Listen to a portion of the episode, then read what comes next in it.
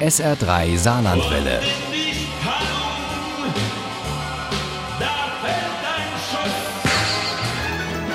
Der Krimi-Tipp. Der SR3-Krimi-Tipp führt uns diese Woche in den ehemaligen deutsch-deutschen Grenzstreifen in einen kleinen Ort im Nirgendwo. Dort soll Kommissarin Marta Milutinovic nach einem traumatischen Erlebnis Ruhe finden und neu anfangen. Aber es kommt ganz anders in unserem SR3-Krimi Im toten Winkel von Jochen Rausch. Sabine Wachs hat ihn an einem Tag verschlungen. Ruhe und ein bisschen entspannte Polizeiarbeit. Das ist alles, was Kommissarin Marta Milutinovic braucht, zumindest nach Ansicht ihres Ex-Chefs Christoph in München. Seit Martas 17-jährige Tochter Charlotte nach einer Vergewaltigung ermordet wurde, liegt das Leben der Ermittlerin in Trümmern. Ihre Ehe ist zerbrochen und bei einer Festnahme unterläuft ihr ein schwerer Fehler. Ein Italiener sitzt wegen ihr im Rollstuhl. »Warst du mal in Schwarzbach?« hatte Christoph gefragt. »Wo soll das sein?« Im ehemaligen Zonenrandgebiet, nahe an der Grenze zu Tschechien.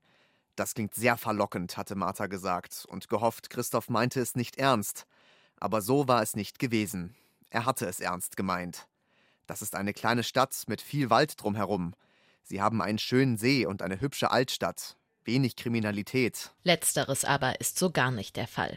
Beim Stöbern in den sozialen Medien stößt Kommissarin Marta Milutinovic auf seltsame Tweets mit dem Hashtag Jens F. Am 29. November 1998 wurde ich zum letzten Mal lebend gesehen.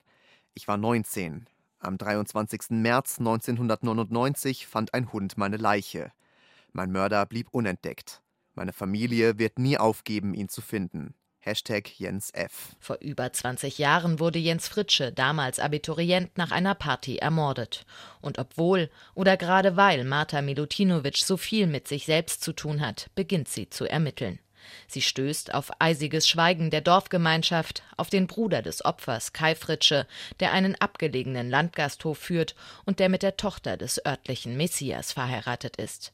So zumindest sehen die Mitglieder der freikirchlichen Gemeinde, Neuchristliche Gemeinschaft des Herrn, ihren Anführer.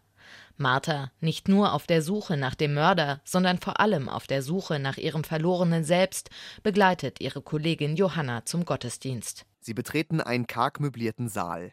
Im Halbkreis stehen einige Dutzend Stühle um eine niedrige Bühne. Darauf ein Sessel, auf einem Stativ ein Mikrofon. Der Raum ist erfüllt von heiterem Geplauder, bis ein Glöckchen erklingt und ein älterer Mann, Marta schätzt ihn auf Mitte 70, den Saal betritt. »Das ist unser Herr«, sagt Johanna und strahlt.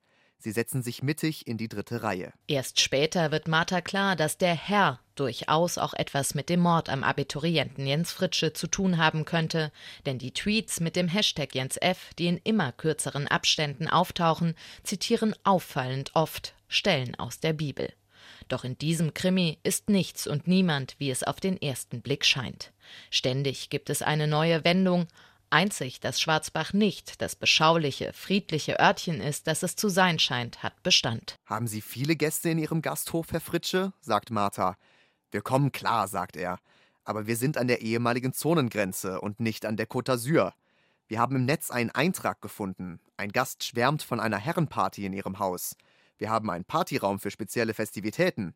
Welche Art von Festivitäten sind damit gemeint, Herr Fritsche? Das bleibt unseren Mietern überlassen.